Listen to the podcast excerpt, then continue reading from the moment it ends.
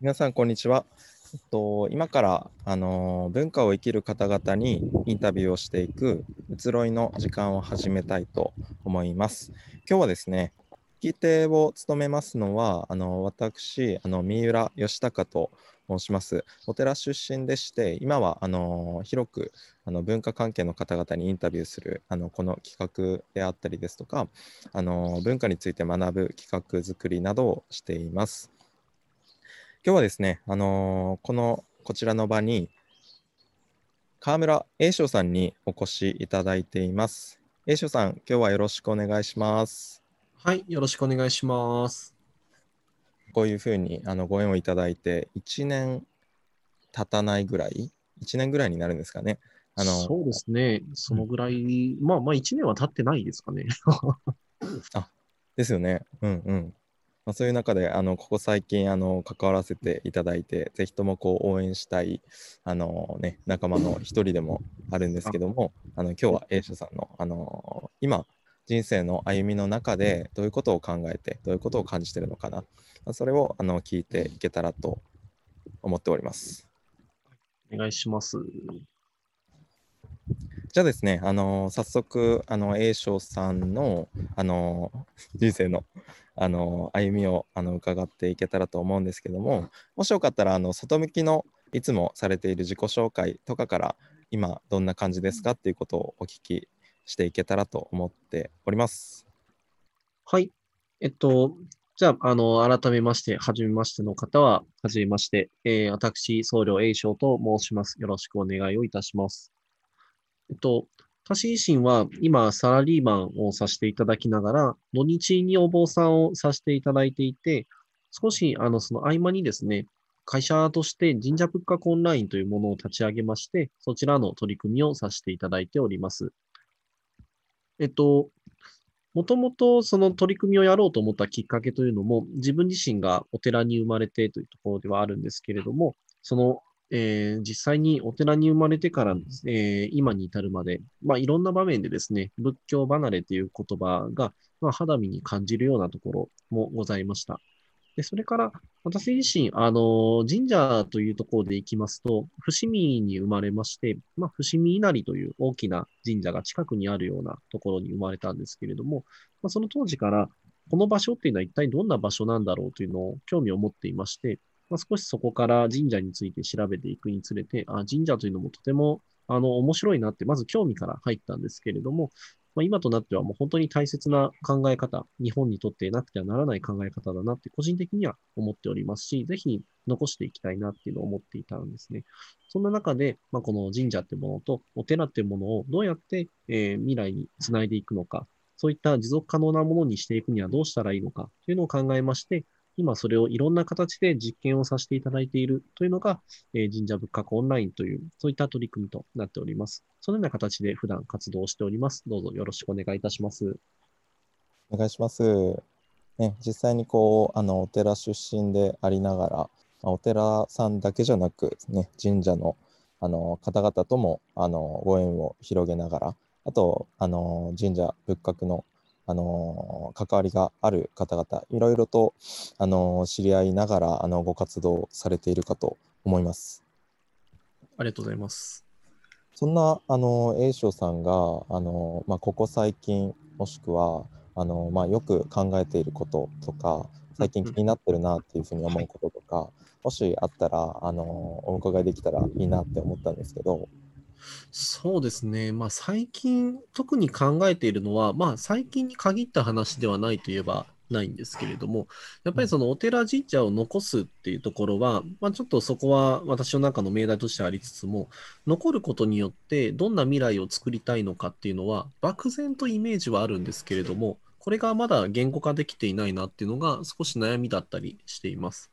今、もう本当にそこをざっくりと言うのであればというので、まあ、真の意味で豊かな社会っていうのを作りたいっていうのは漠然とあるんですけれども、まあ、これをあの具体に下ろしていくとってなった時にもう少し分かりやすい言葉にっていうのがなかなかちょっとまだ思いついていないなっていうのを最近どういうふうな言い回しをするとこれがしっくりくるのかなっていうのを考えているところですね。うんうんうんそうなんですね豊かな社会うん、うん。豊かさっていうのは一つのキーワードなんですね。そうですね。あの、まあ最近そのコロナ禍とかでよくメンタルの話とかも言われてくると思うんですけれども、まあ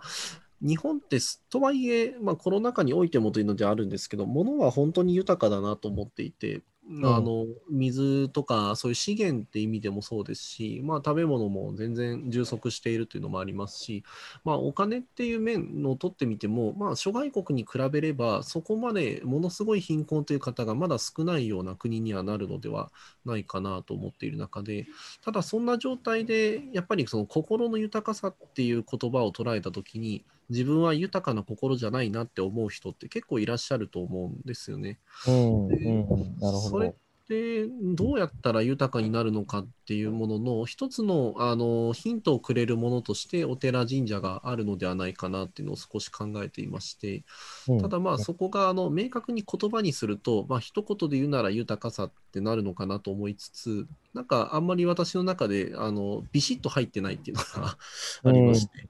うんちょっとここがあの悩んでるところの一つですかね。なるほど。なんかしっくりくる言葉とかしっくりくる何かその切り口とか、なんか自分なりになんか体の感覚に落ちたようなものがね、あの扱えるといいですよね。そうですね。なかなかまだ、あの、感覚に落ちないところが自分自身もあって、これだってなるのは、ちょっともうちょっと時間かかるのかもなと思いつつ、うん、まあ、毎日ちょっとずつ考えてるところです。うん、うん。実際にその今日の時間はどういうことを話したいですか？その心の豊かさのことを話すのも一つだなっていうふうに思いつつ、うんうんうん。ぜひぜひ、あの、今の、あの、栄翔さんが、あの、言葉にしたいのであれば、なんか一緒に言葉に、あの、この時間でね、あの、ちょっとしてみるっていうのもいいなっていうふうに思ってるんですけど、うんうん。そうですね。まあ、あの、この豊かさっていうところも話しつつ、まあ、最近自分が、なんて言ったらいいんですかね、すごいモチベーションを感じるところとか、そのあたりは後半で話していけたらいいなっていうのは思っていたりします。うんうんうんうん。そうですね。まあ、まずこの豊かさっていうところが、あの、うん心が豊かっていうのがどんな状態なのかっていうのに結構悩んでいまして、まあ、うん一うん。つあるかなと思っていたのが、まあ、ゆとりっていうのがちょっと近しいのかなって思っていたりして、今その時間に追われるであったりとか、あるいはあの心の中での空白ができるっていうのがすごい怖いというか、なんかで埋めないといけないみたいな、あの衝動に駆られたりとか、うん。そういうので、あの在宅勤務が多くなった現状で少し自分の時間が増えちゃって、何するでもなく YouTube とかを見てるけど、自分ってこれでいいのかなって不安になるとか、そういった話も少し聞いたりはするんですけれども、なんかまあ、そういったものに対して、ちょっとゆとりを持たせることっていうのが、あの、一つの豊かさにつながるのかなって気もしてたりして、まあ、埋めなくても、えー全然落ち着いている状態といいますか、うんうんうん。そういったところを考えていたりっていうのは少し思っていたところですね。うんうん。で、まあ、これが本当になんだろう、豊かさっていうものにつながっているのかどうかっていうのは、なんか、そうですね、まあ、聞いていいのかわからないんですけど、三浦さん自身は今の話聞いてて、なんかこう思ったとか、もしあればお伺いしたいなって思うんですけど。うんうん。いやもうまさに、なんだろう、まあ、自分自身もその昨年度、あと、なんだろう、うん、その、お話しする方々との間で、やっぱりこう、時間に何か追われてしまうというか、うん、なんかそういう感覚にのなってしまう方々は、なんか多かったように思いますね。うん、でその時に、なんでしょうね、こう、うーん、カレンダーを埋め尽くさなくとも良いっていう、なんか時、例えばこう、あ、外が綺麗だなって思って、外にちょっと散歩に行くとか、うん、そういうなんか自然との関わりだったり、まあ、そういう中であの気が楽になる人たちもいるなっていうことを昨年から思っていましたね。はい。うん、と同時にやっぱりこうあの夜の座禅会とかなんかそういうものをあの京都で行った時にはあの座禅会に来てその座る中でその季節感を感じたっていう言葉をあの言われたりしたんですよ。はいはいはい。そういうそのなんか大きなあの季節の移ろい自体もあの何かその感覚がちょっと遠くなってしまうみたいなものが生まれていてそれに対してこうお寺で何か体験することによってその季節感を感じる機会だったりあちょっとこうあの人生に給付を置くじゃないですけどなんかそういう機会って確かに感じる方がいらっしゃるなっていうなんかそういうことを思い出しましたね。質問の答えになってるかわかんないですけど。ああ、いい。まあでも、おっしゃる通りだと思っていて、なんか、なんだろうな、自然とかその季節感っていうのも、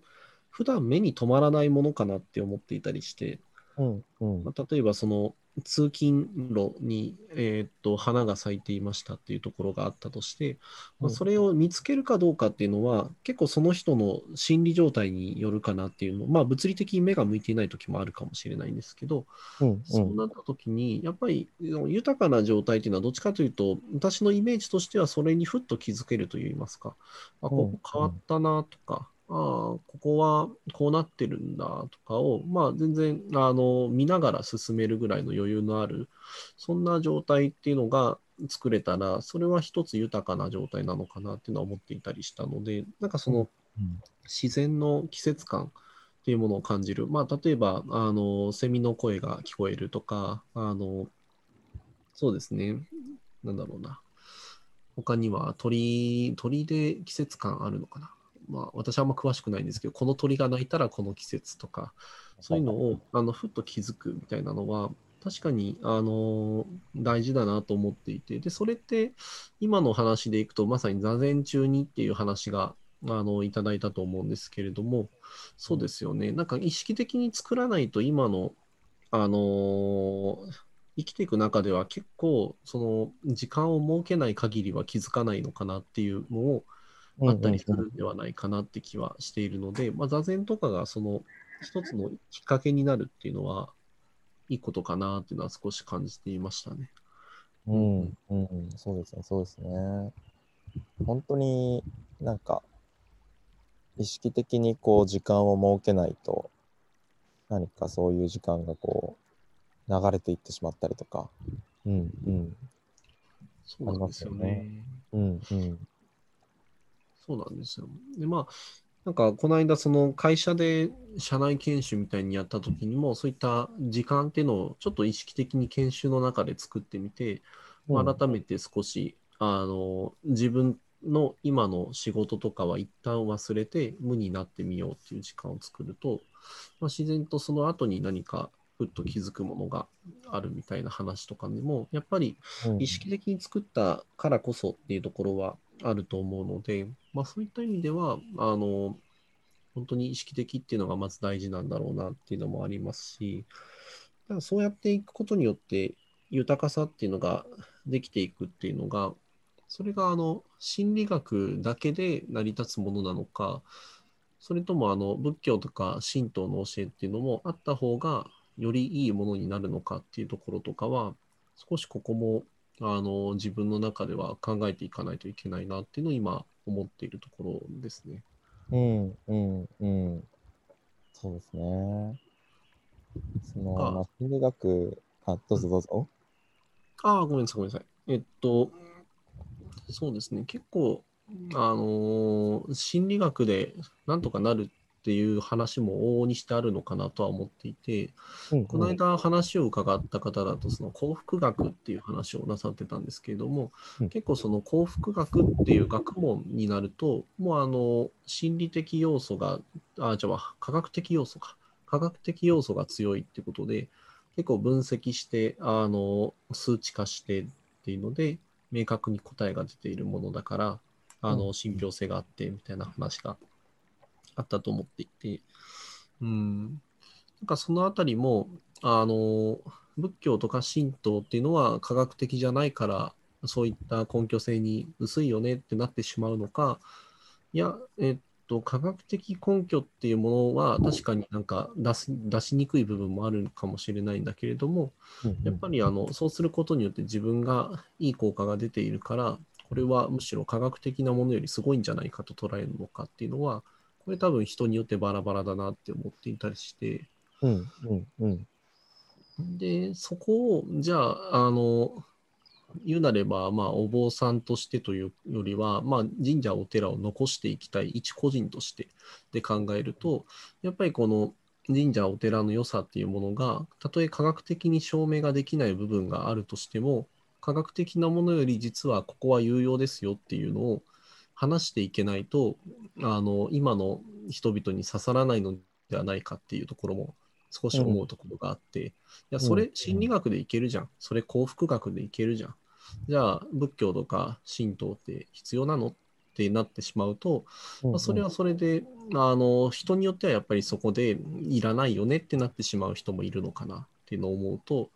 何かそこであのやっぱり科学的なものいわゆるその分析して結果が出るものを超えた何かの価値っていうものが必要になってくるのではないのかなっていうのも思っていてでそれこそがあの分かった時に多分本当に私が作りたい未来そのお寺神社を残してこういうことをしたいっていう未来が言語化されるんじゃないかなって気がしてるんですよね。うんうんなんでこれ結構命題だなと思っててうんうん難しいなって思いながら結構日々悩んでたりするんですけど今の話で皆さん的にどうですか？なんかもしヒントいただけるなら嬉しいなって思ってたりして。いやもうまさに葛藤するところだなっていうふうに思いながら聞いてました。っていうのも、あのーやっぱり今の時代の人たちがこう受け入れやすい、あのーことに合わせて、まあ、こちらの感じていることとか、あのこのお寺神社のその、まあ、価値化していくプロセスですよね。あのなんかそれを伝えていくっていうことはなんかもうなんだろうな言語化できしれない分析しきれないとこの良さあると思いつつそこにこう伝えていくためにはあの言葉にもしていかなくちゃいけない説明していかなくちゃいけないみたいなそういう葛藤がめちゃくちゃあるなっていうふうに個人的には思っているのでなんかまずそこに葛藤されてあの試行錯誤されてるっていうことはなんか大共感でしたね。そうですよね。なかなかここって答えも難しいですし。そうですかね。うんうんうんうん、なんか最近いいなっていうふうに思うのは、まあ、なんだろう、うん、あの幸福度の研究とかもあの数値化をしていくっていうことだったり、あのまあ、そういうところにこう、なんだろうな、あの合理性、あの分かりやすさ、まあ、そういうところにはもちろんいいかもしれないんですけど、なんかむしろ、なんかそこだけじゃなくて、人の心が動くことだったり、情緒的な側面だったり、なんかそういうものをあの求め始めている人たちがあの身の回りでは増えているなっていうふうに感じてるんですよ。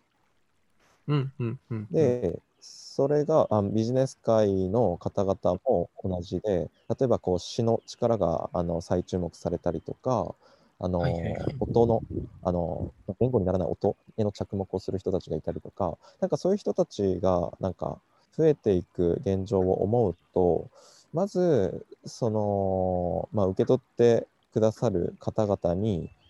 あのそのまま自分たちがやっている実践を分かち合っていくっていうことをもう自信持ってやっていこうっていうふうに思っているんであんまりこうマスにどう届けるかっていうところはちょっと自分は弱いですけどなんか流れとしてはなんかすごい非言語を非言語のままあのもうどっぷり体感してもらうっていうことに価値を感じていたりしますね。ああ、それ本当におっしゃる通りだと思ってて、なんか分解しきると、それはそれで味気ないというか、まあ、うん実際分解しきれない部分があるからこそ、今、多分私もこれ言葉決まってないんだろうなって思ってたりはするんですけれども、非言語を非言語のままに体験してもらうっていうのは、まあ、まさにそれは大事だなと思っていたりしますね。うんうん。で、そうですね、今言ったマスっていうところは、うーん、どうなんですかね。まあ、言うなれば、この宗教っていうものとか、まあ、いわゆる、うんあまり宗教って私、あの言葉が好きではなかったりするんですけど、仏教とか、えー神道であったりとか、まあ、当然それ以外の日本文化とかもあると思うんですけれども、あの、それってある意味でその人が選択すればいいっていう話にのっとると、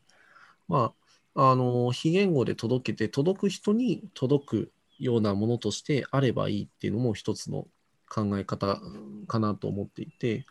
まさにそれは、うん。あの、その人が選択するかどうかに任して、選択したならがっつり非言語として届けるよっていうのもありかなと思っているっていうのはあるんですよね。で、うん。あとは、そうですね、そうなった時に、まあ、どこまでマスにも届けるってところを、あの、やっていくべきかっていうものにもなってくるかなっていうのを考えていて、うんまあうん、持続可能なお寺神社になっていくようにっていうのを考えたときに、まあ、ある程度のその非言語でもいいっていう方々あ非言語だからこそいいっていう方々に対してあの届いていればその人たちだけでも支えてくれれば残るものになっていくのかそれともやはりある程度何かしら大衆も巻き込んでのあのうん。ムーブメントみたいなものも残しつつのそういったあのコアな人へのアプローチっていうのをしていく方が残るのか、あるいはそれはなくても残るなら、あのやらなくてもいいのかっていうところは、これも結構悩ましいところだなって思っていたりして、そうですよね。うんうん。まあ、そうなってきたときに、あの、残すと変えるっていう考え方もあると思っていて、まあ、あうん。の文化を残すっていうのをあのこだわることも一つ大事なことですし、まあ、やっぱりその伝統ってものにはそれなりにその歴史があるからこそ求められてきた何かの根本的なニーズみたいなのはあると思うんでいいと思うんですけど、まあ、その主張りの考え方というか逆にうん。この現代のマスに向けて刺さる形に変えていくシフトしていく部分もあってもいいのかなっていうのはそこはそこでやっていかないといけないとも思っていて、うんうんうん。うん、そうなってきた時にそそのバランスが、うん。あのー例えば今、非言語でいいんだっておっしゃられている方にはもう非言語のままで届ける。で、うんうん。いや、なんか非言語だと正直あんまり体験したくないなとか、あの価値があるのってなっている方に対しては、まずは少し砕けた形で手張りの考え方で、あのまあ、科学的なものよりもこういうふうにいいよっていうのがちゃんと言語化できた状態で伝えていく。うん。っていうこの2パターンの、えー方法で攻めていく。ただし、そうすると、あの、あまりに極端に手張りの方を進めちゃうと、うん。言うなれば非言語の人が、なんかむしろ今まで感じていた神秘さとかがあまり消えてしまうと悲しいなってなるっていうのもあると思うので、うんうんバランス感覚も大事だろうなとうんいうのもあったりすると。うんいう中で、まあ、あの、ベストってなんだろうっていうのは、どうなんでしょうね。中間点を取るべきなのか、やっぱり、あの、ベターなアンサーしかないんだろうなっていう気もしてたりはするんですけど、うんどうですかね。ベストってあるのかっていうところも、どうなんだろうなって思いながら。うん。そうですね。なんとも言えないですね。うんうん。バランス取るっていうところは本当にね、そうだと思いますね。別にこうなんか、このアプローチが全てっていうわけでもなく、なんだろう、目の前の人、目の前の人に合わせてチューニングしていったりとか、いろんなこう選択肢を、あの、最なんだろう、その時その時にしっくりくるものを、あの、選ぶことができるっていうところは強いかもしれないですね。そうですね。確かに、適材適所というか、まあ、この場所ではこういう考え方に変えようみたいな形で、うんまあ、少し柔軟にやっていくっていうのも、まあ、それは日本の良さの一つかなっていう気はしていたりしますね。うんうん例えばなんだろう、ズームとかっていうのが、あの、海外から来て、お、これはいいって言って、ズームでいろんなことをやり出す。ズーム焚き火とか多分あんまり海外ではなかったと思うんですけど、日日本でそういうのが流行ったりとか、うんうん。なんか応用するの得意ですよねっていうのはうんうんうんうん。思ったりしますね。ううん。ん、なんで、手手張りすごい得意なんじゃないかなって思ったりはするんですけどね。うんうんうん。うん。うん。確かにいいですね。